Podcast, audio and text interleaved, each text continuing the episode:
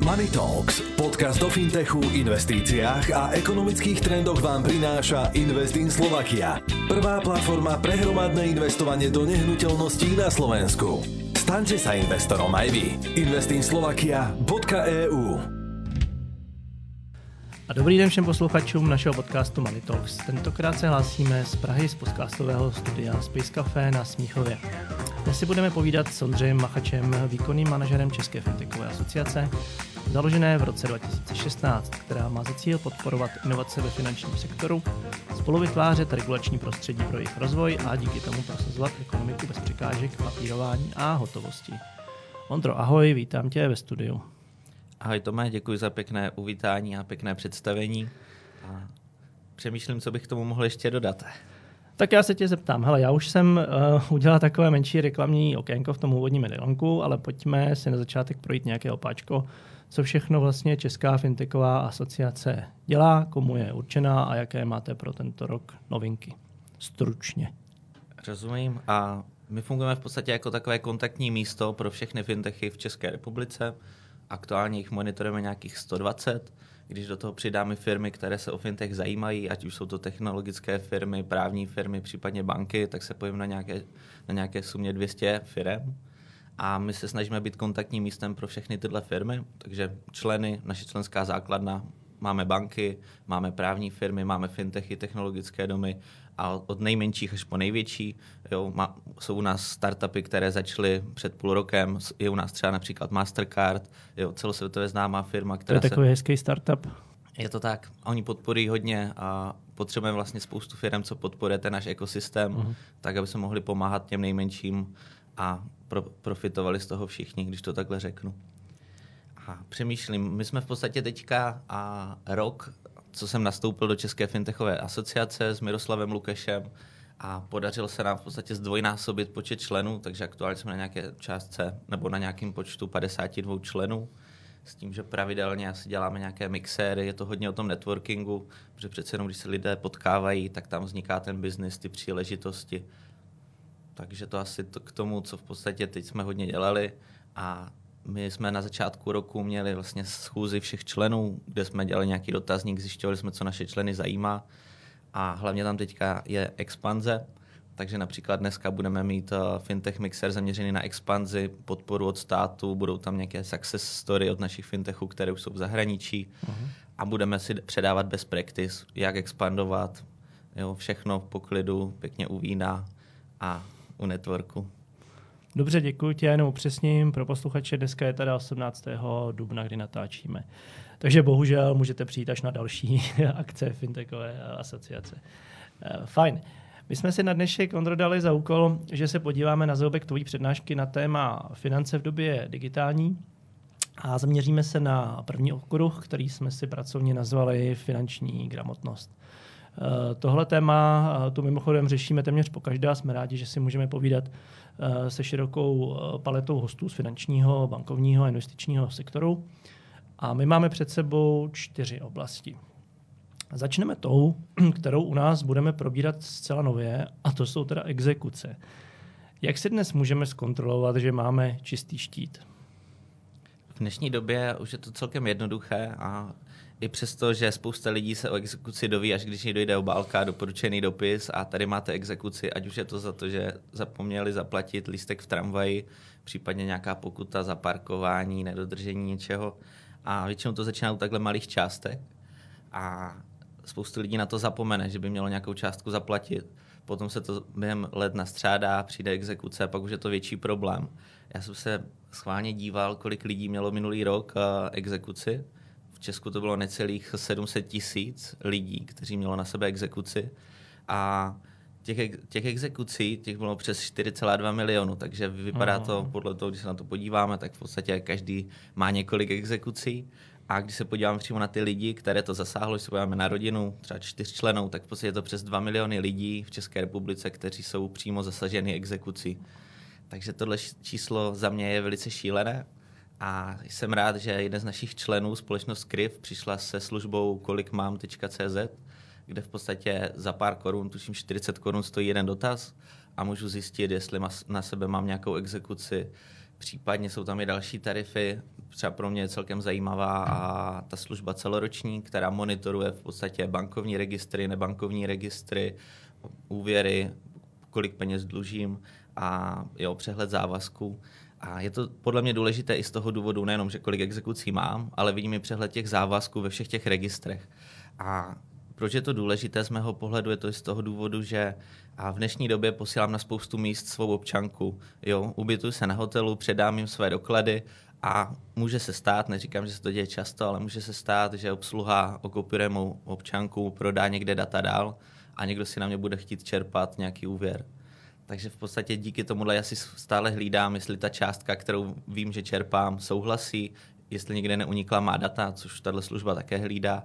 A v podstatě ta cena, za mě to asi nejlepší investice, protože stojí 500 korun ročně a vím, že jsem v klidu, kdyby se něco dělo, přijde mi notifikace a můžu si to takhle hlídat. Vím, že neřeší to tu situaci, jak se dostat do, do té, nebo jak se dostat do exekuce, jak z ní ven, ale pro normálního člověka mám přehled, jestli mám exekuci, vím, co mám zapsáno v bankovních a nebankovních registrech. Takže to je taková preventivní služba. Mně se to docela líbí. Já jsem totiž kdysi zjistil, eh, ne, že mám exekuci, ale že mám hypotéku u banky, kterou nečerpám. Ale propadl jsem tam nějakou chybou systému a měl jsem na sebe napsáno 2,4 milionů korun a už jsem si nemohl počít nic jiného. Eh, ale to byla systémová věc. No tak každopádně exekuce je mnohem horší eh, životní situace a minimálně z pohledu prevence a nějakého monitoringu se asi možná vyplatí uh, platit ten roční, roční poplatek, jak se říkal. Ano, ano. A to je třeba další use case, ten, který jste teďka zmínil, že v podstatě není to jenom ty exekuce, ale je to i na to, kde mám nějaký a, načerpaný nebo nenačerpaný limit. Takže já jsem třeba takhle zjistil, taky jsem to řešil v rámci hypotéky a zjistil jsem, jak hodně testuju bankovní účty, tak prostě v, podstatě v každé bance v Česku mám bankovní účet a zjistil jsem, že u dvou z nich jsem automaticky založila kreditní karta na 50 tisíc, takže v podstatě už jsem měl nenačerpaných 100 tisíc limit dolů, který mi snižoval a hypotéku. Jo, tak, takže nároky na hypotéku. Takže v podstatě i tohle díky tomu můžu zjistit a potom to můžu eliminovat. Uh, fajn, takže teď víme, jak a jestli teda máme čistý eh, štít a, a kde máme nějakou hypotéku, které nevíme, nebo kreditce. A můžeme se pro změnu pustit do utrácení peněz, to máme určitě všichni rádi. Všichni ale také dobře víme, že bychom uh, k výdajům měli zvažovat uh, také odpovídající příjmy, nebo možná teda to platí spíš obráceně, nejdřív příjmy a pak teprve uh, ty výdaje, když se bojíme o finanční gramotnosti. Každopádně já směřuji k tématu, které můžeme nazvat osobním cash flow. Jak a čím si můžeme v běžném životě pomoci? Tak tato otázka je celkem zajímavá. Myslím si, že spousta lidí to zatím neřeší. A nebo řeší, řeší to případně Excelem, to jsou takové ty extrémní případy. A já sám jsem se taky snažil si své výdaje a příjmy zapisovat do Excelu a přiznám se, že dlouho mi to nevydrželo, protože přece jenom tam musí být a ten zažitý zvyk, že každý večer si k tomu sednu, začnu zapisovat jednotlivé příjmy, jednotlivé výdaje. Tam je to horší spíš na, těch, na té výdajové stránce, protože přece jenom ty příjmy a tam chodí pravidelně, jsou v podstatě stejné, ale co se týče těch výdajů, tak zapíšu si, že jsem tady si koupil kafe za 60 korun, nebo si ty výdaje budu zapisovat až od 100 korun výše případně půjdu s kamarády do hospody, zapomenu na to, nebo radši, radši budu dělat, že nevím o tom, kolik jsem tam utratil. takže, takže to jsou ty nevýhody Excelu a proto třeba u mě ten Excel uh, stroskotal a díky jsem strašně rád za to, že a v Česku existují, nebo nejenom v Česku existují aplikace, které mi s tímhle pomáhají. Pomáhají mi hlídat vlastně celý budget. A v Česku jsou známé dvě. Je to aplikace Volit od Budget Bakers a aplikace Spendy. A obě dvě ty aplikace jsou úspěšné v celém světě, mají přes 10 eh, milionů stažení. A s tím, že v podstatě je to jednoduché. Mám aplikaci, tam si naklikám a naklikám si své účty, buď si zapisuji ty údaje ručně, nebo si napáruji ty účty v aplikaci přímo na bankovní účet a transakce se sami propisují. A díky tomu vlastně se mi vytváří nějaké kategorizace, takže vím, že za tenhle měsíc jsem utratil pět tisíc za jídlo, potom jsem utratil tři tisíce za alkohol, protože byl třeba nějaký večírek, takže si řeknu, a příští měsíc už toho budu muset vypít méně, dám si jedno pivo méně, pokaždé, když půjdu do hospody a, a tak dále. Takže takhle se k tomu dá přistupovat a dá se i vlastně na základě toho plánovat nějaký svůj rozpočet. Já už jsem se teď úplně představoval, jak, jak, jak nej, nej, nejméně jako rizikový je suchý únor samozřejmě. Tam. toho utratíš, utratíš co nejméně. Uh, mě napadá, uh, napadla mě otázka, jestli existuje na to nějaká statistika. Uh, kolik si, nebo tvůj odhad možná, jo? kolik si myslíš procentuálně, odhady jsou vždycky samozřejmě úplně kontra statistikám, ale pojďme do toho vnést nějaký jako osobní pohled. Kolik si vlastně vůbec myslíš, nebo jestli dokážeme odhadnout, kolik lidí vlastně si takhle jako hlídá osobní cashflow v populaci? To je hodně těžká otázka. Že já ze svých kamarádů vím, že nikdy jsem tu debatu s nikým jako na téma osobního cashflow, eh, ne ve smyslu, kolik utrácíš, ale jestli to eviduješ, fakt jako neved. Hmm. Uh, já si vedu osobně taky nějaký Excel, ale je to spíš opatro, víš, jakože takový ty hlavní příjmy a hlavní uh, výdaje, takže jako fixní hmm. částky, to, to jo, to vím ale určitě si nikde jako neeviduju, kolik jsem toho jako vypil. Mám to někde v hlavě, ale by mě hlídal systém, to na to nejsem nastavený. Tak jenom jestli to dokážeš třeba i jako ze své vlastní zkušenosti odhadnout. Ten odhad by byl asi hodně složitý, ale je ty pravda... jsi z fintech, promiň, ty jsi z fintech jako asociace, takže máš kolem sebe hodně jako fintech lidi a ty to asi řeší, anebo to asi neřeší. Znám víc lidí, kteří to řeší na té a bázi, jak jsi říkal ty, v podstatě třeba jednou za měsíc, jednou za kvartál si udělají ty větší výdaje, ty větší příjmy, rozhodují se, jo, co s investicemi, co s hypotékou a tak dále. To si myslím, že v podstatě v dnešní době z mého okolí dělá úplně každý. Co se týče těch jednotlivých výdajů, těch menších, a tak já ve svém okolí mám velkou penetraci lidí, co používá právě tady ty zmíněné aplikace Spendy a Volit, kde už to funguje automaticky takže v podstatě tam ani není nějaká extra snaha z jejich strany a děje se jim to. Případně v podstatě v dnešní době každý, kdo má aplikaci, třeba Airbanky, případně spořitelny, tak nějaká kategorizace už se jim tam děje. Je to základní kategorizace, ale už to vidím ve, přímo ve svém bankovnictví, takže nemusím dělat nic navíc. Jo, nemáš tam teda hotovost, to by si tam musel zaklikat sám, ale jakoukoliv platbu kartou, uh-huh. tak už vidíš ten výdaj.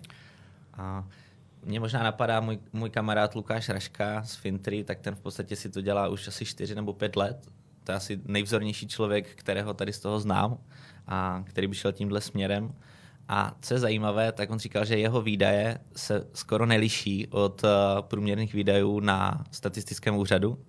Takže si přijde strašně průměrný, takže ty výdaje si sice dělá, všechno si hlídá, no. ale říkal, že se v podstatě základně dá vycházet přímo z dat statistického úřadu, co se týče toho spotřebního koše. Jo, a když se na to podíváme z toho praktického pohledu, uh, bavíme se dobře, OK, o nějaké finanční gramotnosti. Teď teda položím, a já rád pokládám takové hloupé otázky, ve, ve smyslu žádná otázka není dostatečně hloupá. Tahle bude znít dost jako finančně negramotně, ale já z tebe chci vytáhnout uh, tu praktickou stránku. V čem jako je to vlastně dobrý? Jo? komu tím jako prospíváš, když používáš tuhle tu aplikaci? Eh, rozumíš, jo, na co se přesně ptám? No nejvíc prospíváš sám sobě, protože díky tomu víš, eh, že si můžeš dovolit tuhle, tuhle dovolenou, můžeš je tam a tam a neplýtváš. Já to třeba rád kombinuju eh, se svou bankou, kde mám možnost jednotlivých obálek na spořícím účtu, uh-huh. takže vím, že když pojedu na větší dovolenou, tak už si tam začnu každý měsíc odkládat díky tomu, že sleduju ty své výdaje, tak vím, kolik si můžu odkládat, takže vím, že když budu potřebovat na tu dovolenou třeba 50 tisíc, tak mi na to stačí tolik a tolik měsíců, jo, nebo tady se budu muset uskromnit, aby mi to vyšlo. Takže v podstatě a nejvíc to, že to budeš zapisovat a ty své výdaje a příjmy, tak pomůžeš vždycky tobě a jenom tobě. A dá se tím nějak jako vybudovat ten, ten návyk? Fakt se ptám na ty praktické věci. Jo? Jako apky jsou hezký, ty věci jsou sexy, člověk to rád používá, ale mě jde o ten jako reálný uh, přínos, jestli se fakt jako dá tak nastavit a ukočírovat se, že si prostě řekneš, protože vidíš asi pravděpodobně graf uh, toho čerpání, uh, příjmy versus výdaje, Uh, ono tě to asi moc do mínusu nepustí, když samozřejmě taky jako spousta lidí má, má různý kontokorenty a podobně.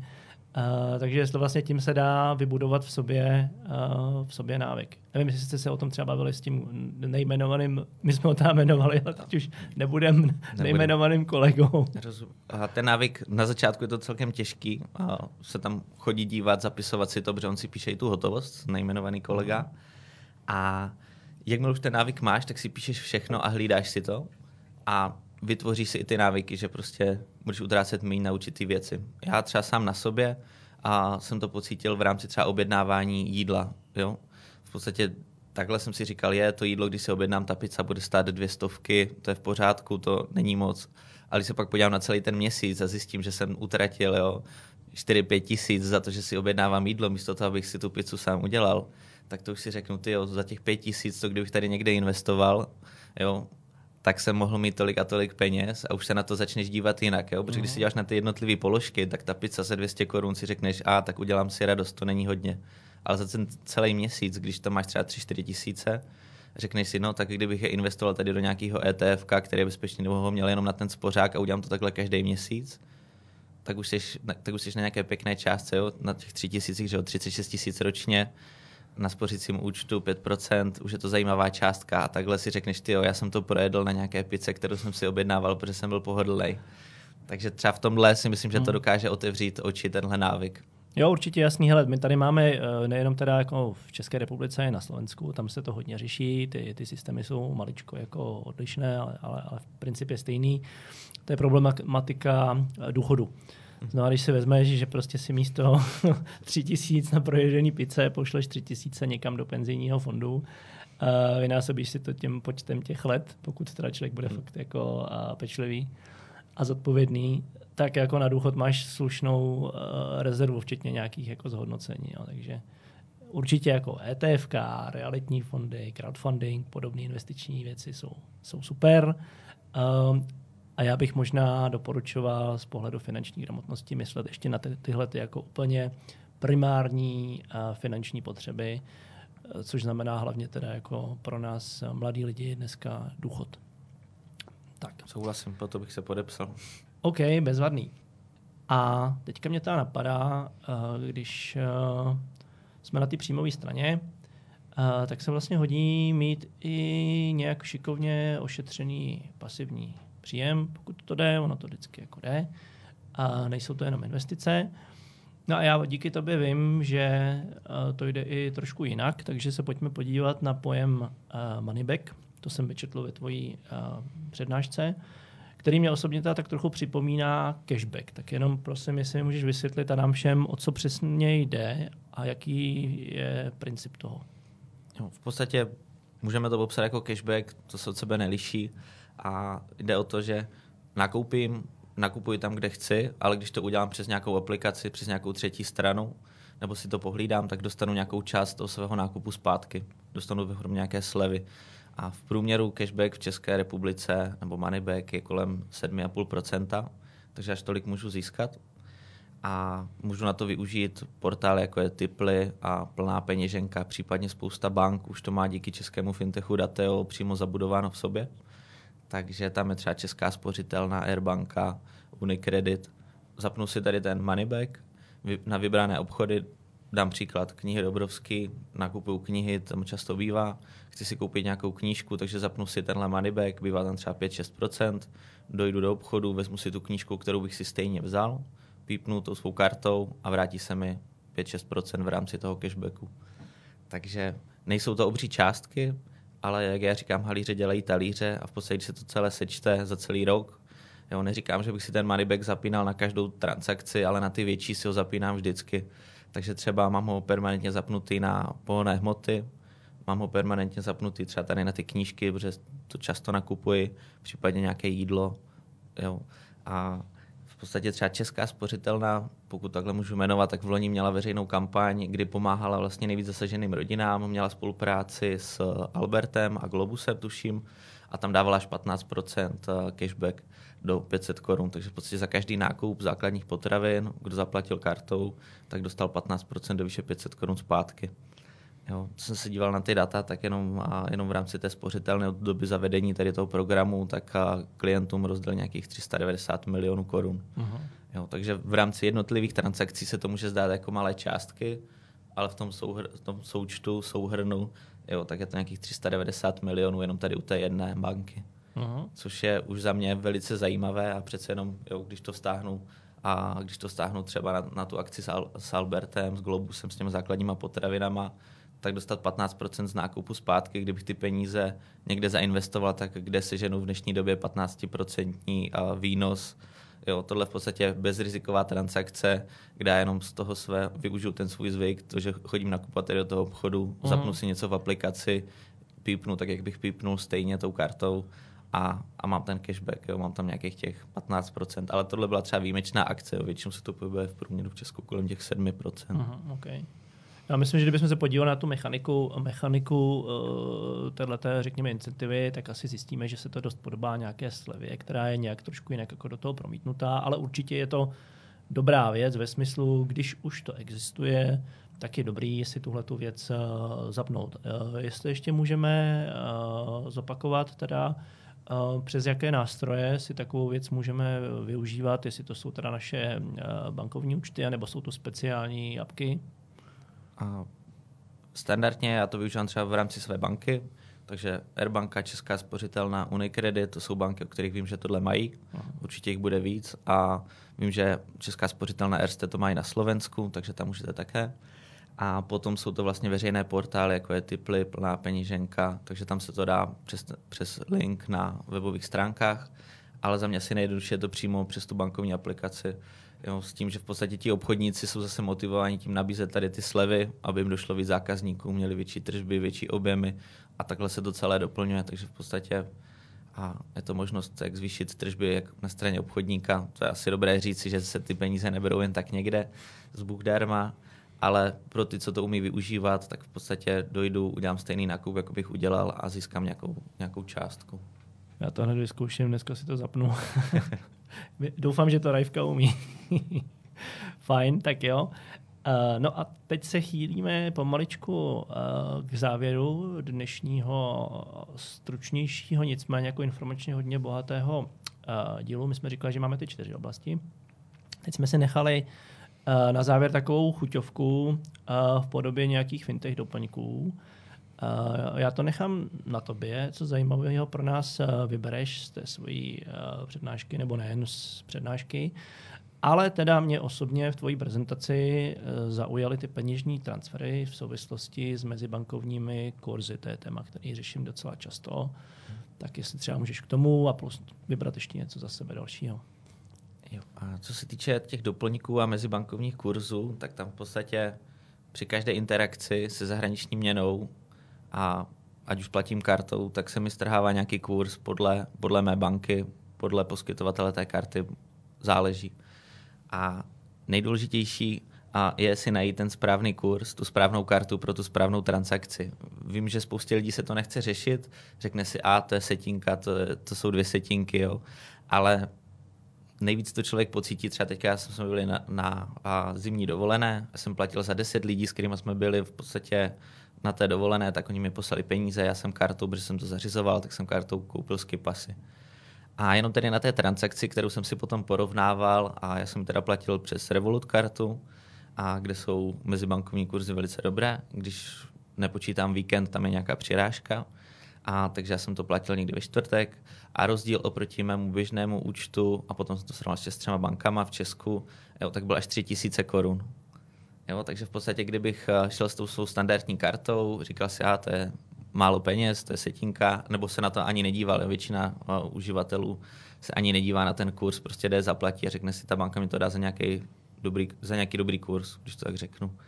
Jo, a bylo to, bylo to přes 3000 korun, takže v tu chvíli, a v tu chvíli jsem si říkal, a tak podívám se na těch víc transakcí a když se člověk podívá na všechny transakce v rámci roku, které dělá v jiné měně, tak ono se to potom nasčítá, je to zase zajímavá částka, přidal to třeba k těm pizzám. Jo. A, takže tam je dobré si vybírat nějaký chytrý doplněk, který mi třeba může pomoci.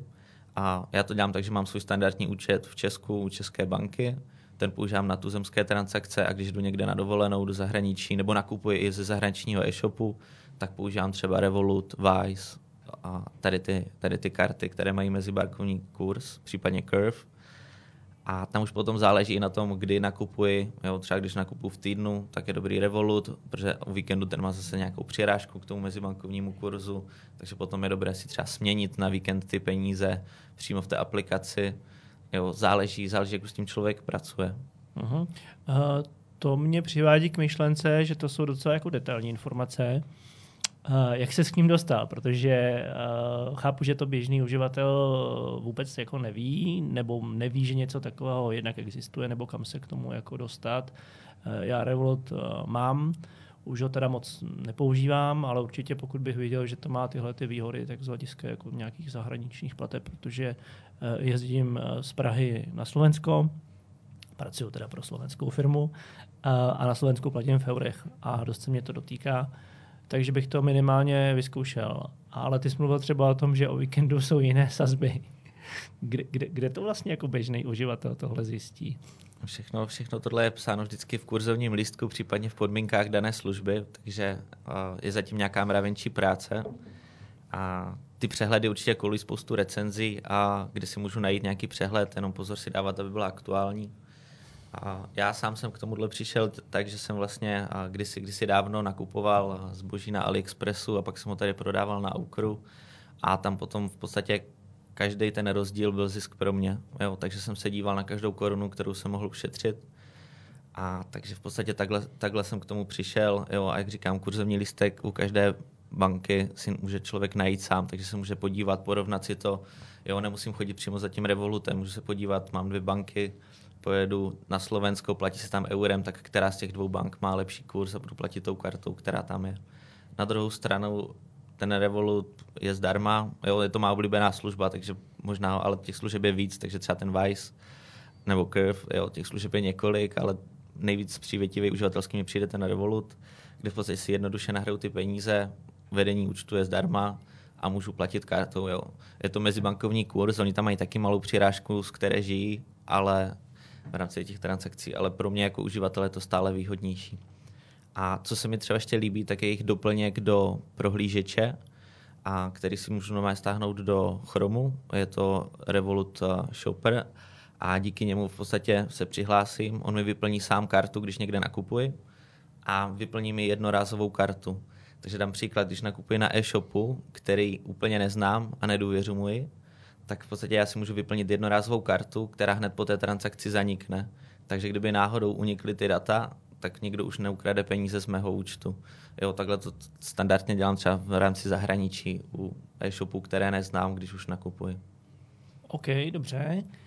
Pokud je to k těm doplňkům teda všechno, jestli tě ještě nenapadá něco zajímavého, do toho bych se dali zdát třeba i výběry zdarma z bankomatu po světě a takhle, protože přece jenom ne všude se dá platit kartou, takže a ty zmíněné doplňky na ten mezibankovní kurz většinou umožňují výběr z bankomatu zdarma v hotovosti, jo, nějaké pojištění, to už asi, asi záleží. Tu jsme tady mohli v podstatě být do večera, takže z těch základních. Teď jsme nahrál, protože my jsme, se, my jsme se té informace pro posluchače domluvili na tom, že se určitě nevidíme eh, naposledy a že probereme ještě nějaký další, uh, další okruhy. Tak to pojďme pomalu uzavřít. Uh, vždycky dávám takovou jakoby myšlenku dne od Cefura. Uh, na závěr, uh, asi v kontextu teda té finanční gramotnosti, kromě toho, co jsme teďka řekli, že je dobré číst jako podmínky a, a dělat nějakou mravenčí uh, práci, tak kdyby si za sebe z toho, co si tady řekl, to mohl nějak schrnout a udělat z toho nějaký jako výtah, uh, co je dobré pro osobní finance, a proto, jak být eh, finančně gramotný, eh, jaké zásady je třeba dobré dodržovat. Mm-hmm, rozumím. A v podstatě tady vždycky bych se podíval na to, abych nedlužil, případně nedlužil moc, nebo měl nějaký, když to tak řeknu, chytrý dluh, třeba na bydlení a nepůjčoval si na dovolenou na, na ostatní nezbytné věci. Pod, to je první věc. Ta druhá je začít si stavět nějaký finanční rozpočet, tak bych věděl, kde moc utrácím, kde málo, kde, to, kde se můžu zlepšit třeba ve svých návicích a potom začít získat nějaké peníze zpátky z třeba těch transakcí, ty potom investovat, reinvestovat zase jinde a takhle postupně budovat a budovat v podstatě ty své návyky, tak abych si začal šetřit třeba na ten důchod a na ty své cíle, jako je dovolená, auto, bydlení, to už záleží na mě, ale v podstatě důležité začít s čistým štítem a potom pokračovat dál a dál po postupných krocích. V podstatě z se nestane milionář za týden, za rok, za měsíc, takže chce to tu mravenčí práci, jako je třeba čtení a kurzovních lístků, než jdu na dovolenou. OK, to říká Ondra Machač, výkonný manažer České fintechové asociace. Já bych ti, Ondro, rád poděkoval za zajímavé info, které určitě obohatí život našich eh, posluchačů. A s vámi se těším na další pokračování podcastu Money Talks. Tak jo, děkuji moc za prostor a přeji příjemný poslech. Money Talks vám prináša Investin Slovakia. Investinslovakia.eu